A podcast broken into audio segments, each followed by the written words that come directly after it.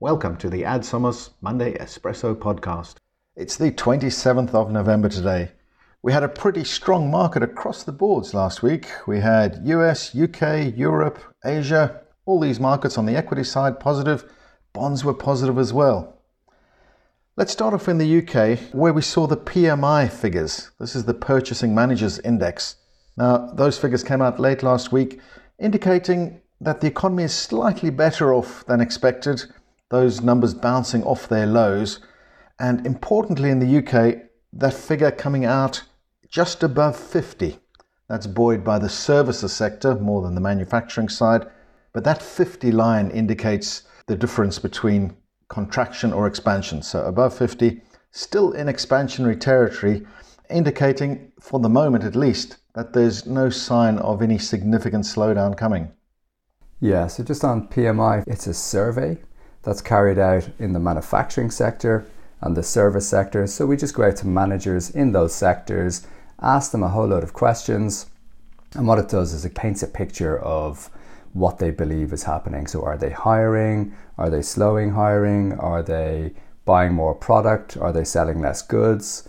And ultimately, it's just those results which help to give us a temperature check for what's happening in both the services sector and the manufacturing sector and when you get those two and put them together, it's called the composite PMI. So it's a combination of both.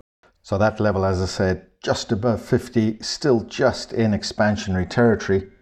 Not out of the woods yet, and we saw that coming through in the autumn statement from the Chancellor last week. For those of you who haven't seen it, we did put out a separate little podcast on that. But really, a, a go for growth statement by the Chancellor, cutting taxes, the 2% national insurance cut that we saw, really voter friendly, but also growth friendly. All of that, though, overshadowed by the fact that we didn't see anything on a British ISA that had been hinted at beforehand, and also nothing on a reduction in inheritance tax, and also overshadowed from a personal finance perspective by the bracket creep that we're seeing. The fact that with inflation of wages, we're all being pushed into higher tax brackets, and so perhaps not seeing the cuts come through as might be expected. But really, the theme is that we do still need growth stimulus to come through from the fiscal side, given that we're in tightening territory on the monetary side. Interest rate hikes, even if we might not expect any more coming through anytime soon, historical hikes that we have seen still putting pressure on the economy. Let's turn our attention to the US side, and we saw the end of the earnings season.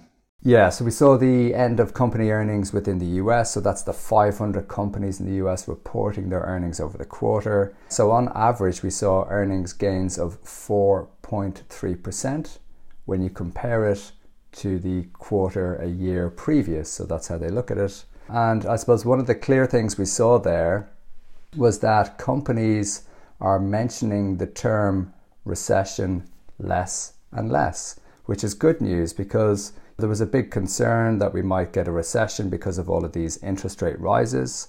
And what we've seen is that the number of times that that term is mentioned during these earnings calls has dropped significantly. To give you an example of that, if you look at the second quarter in 2022, you saw the term recession mentioned by these companies 237 times. So, of the 500 companies, nearly half of them expecting a recession, and then if we roll on to this quarter, we can see that the term recession was only cited 53 times. So again, that's giving you an indicator. But the interesting piece for me, even though it was mentioned less, you're seeing financials, industrials, and energy companies and real estate mentioning that term. And you know, to me, the financials and industrials will have their finger on the pulse in terms of the economy because they're offering product into, you know, whether it's mortgages, and industrials are selling stuff as well. So if they're seeing a recession, then possibly they could be right. But from everything we're seeing, it looks like there is no recession in sight because economic growth is really, really strong in the US at the moment. Yes, the other thing we saw out of the US last week was the minutes from the previous Fed meeting, where the governors in that meeting indicating unanimously that rate hikes might yet be needed if inflation remains sticky on the upside. For now, though, the positive market last week was put down to the fact that inflation is still edging lower and rate cuts are still expected perhaps sooner rather than later. In general consensus is the middle of next year, somewhere around then. We will get a steer on that in the week ahead. We are expecting to see inflation numbers out of the US and Europe. Nathan, what's expected? Yeah, so for US inflation, the market is thinking those figures come in at 3.1%. For European inflation, that's 2.8%.